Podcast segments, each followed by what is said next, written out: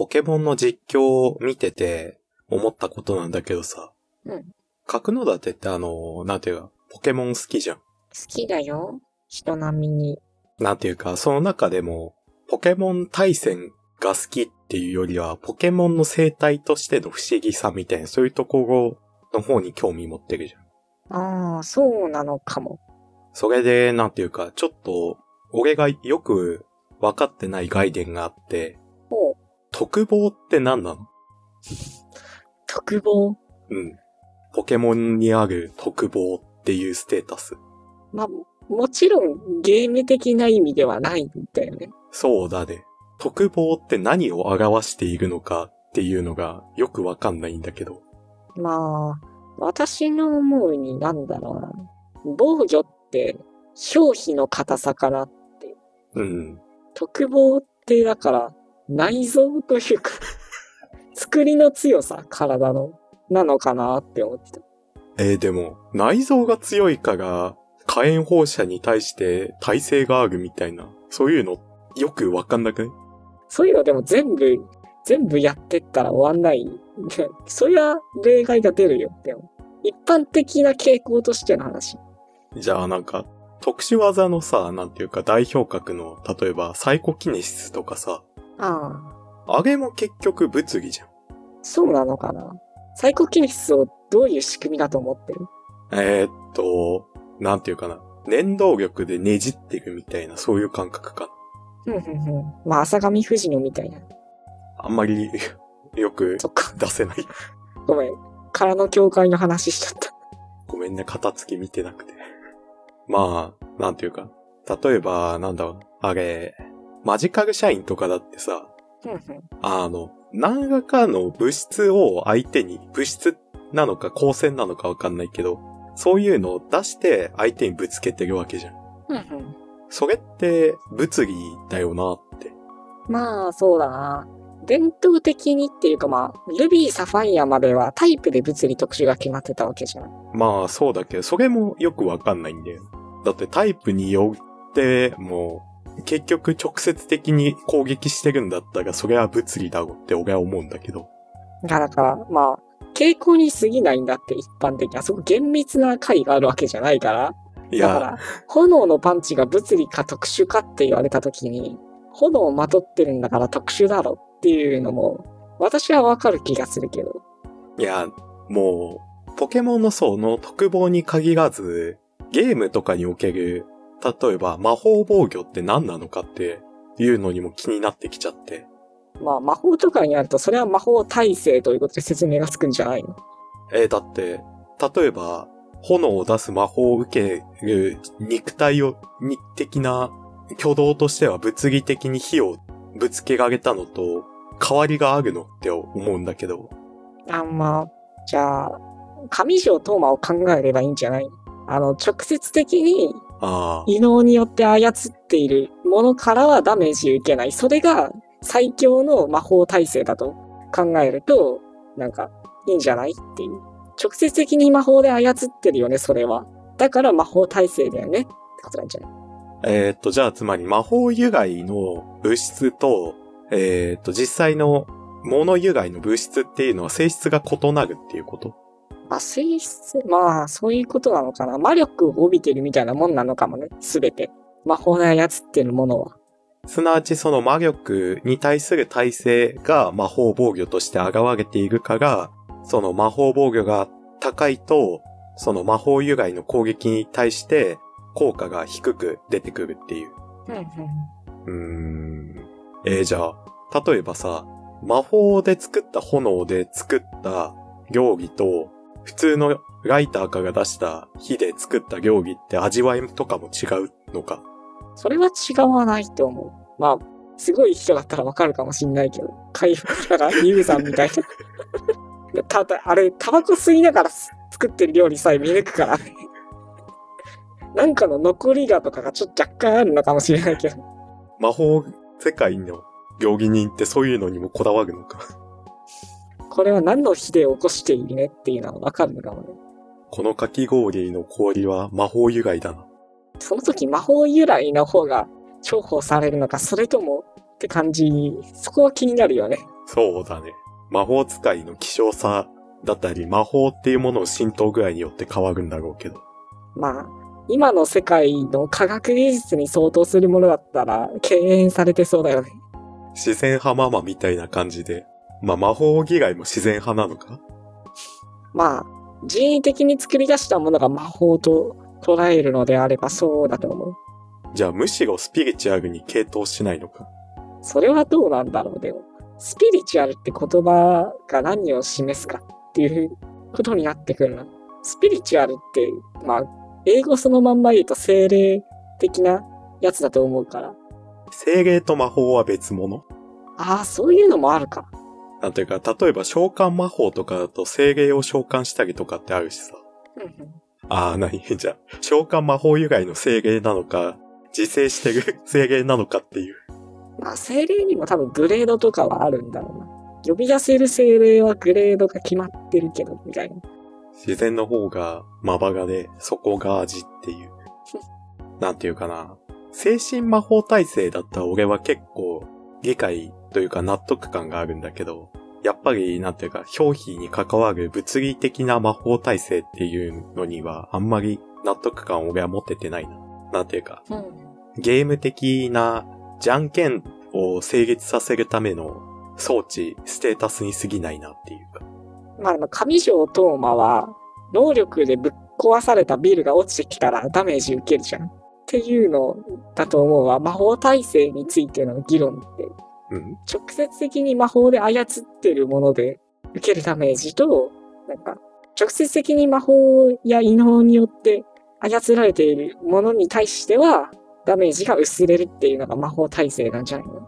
それもさ、思うんだけどさ、例えば、上条東馬が念動力を使ってぶん投げられたものに対してダメージを受けるのかどうかってちょっと実は受けないんじゃないかって俺思うことがあって。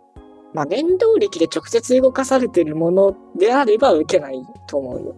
いや、途中、なんていうか、念動力で初速を与えられて、そこから離れたものだったらダメージを受けると思うんだけど、いや、実は受けないのか。受けなくない？レールガン止めるじゃん。レールガンってじゃあ、あれは、初速与えてるうん、に過ぎないじゃん、レールガンって。レールガンなんで止められんだ？確かに。まあでも打ち出されたコインが、もう途中、上条東馬に当たる前にはもう溶けてなくなっちゃって、その、周りの熱だったり電気だったりっていうのは、その、ミコト、ミサカミコトの、えっ、と、電撃由来のものだから異能判定されるみたいな、そういうこと？いや、それを言おうとしたらむしろ逆だと思う。逆。コインっていうもの、コインは、えー、み、ミサカの能力によって加速されたものじゃん。うんで、周りで燃えているガスっていうのは、もともと大気中にあったもので、それがコインと擦れることによって発火してたり風圧が与えられてるものじゃないそうだね。ってなると、むしろそっちの方が能力から遠くない？コインを介して、能力の影響を受けてるに過ぎないわけだ。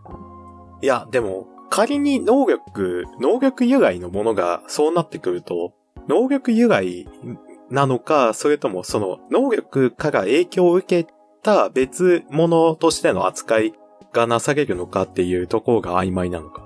つまり、の、イマジンブレーカーがどこまでの、どういう仕組みでどこまでの能力を持つのかっていうことの話になってしまってる。だってま、最強の魔法防御ってイマジンブレイカーなんでしょまあ、絶対そうだとは思うけど。イマジンブレイカーもなんていうか、無印の方の最初の方からさ、なんかドラゴンが出てくるみたいな描写もあったじゃん。うん。なんかその点において、魔法防御と同じくくりで話せるのかっていう気はしてきた。イマジンブレイカー固有の能力なのであって、それは魔法防御とはちょっと性質が異なるっていうか。まあ、確かに性質が異なるといえばまあ、異なるんだよな。あれはまあ、無効化するものだから。無効化もよくわかんねえんだよな。じゃあ。火炎耐性、耐性はまあわかるけど、無効ってどういうことって。まあ、無効がどういうことだから、目を引く能力なんでしょう。なんていうか、熱いのに強いかが、火炎耐性みたいなのっていうのはわかるんだけど、熱いのに強いをどうこしても火炎無効にはならないと思うんだけどなって。まあ、そうそうね。まあ、だから、別に、そうだな。イマジンブレーカーが魔法防御の延長線上にあるって言いたかったわけではなくて、あの、防げるものの性質としては一緒なんじゃないっていう。耐性を持つものっていうのは一緒なんじゃない？その二つは。ってことを言ったに過ぎなかった。うん。立ち戻るか、一旦。特防って何なのかっていう。まあでも、物理耐久って硬さだと思うんで。まあ、それは聞いたね。表皮の硬さだって。そう。まあ、まあそうだな。言葉に、そうだ、科学の言葉にすると、コード。モースコード。まあ、モースコードでもいいのかなまあ、そうだね。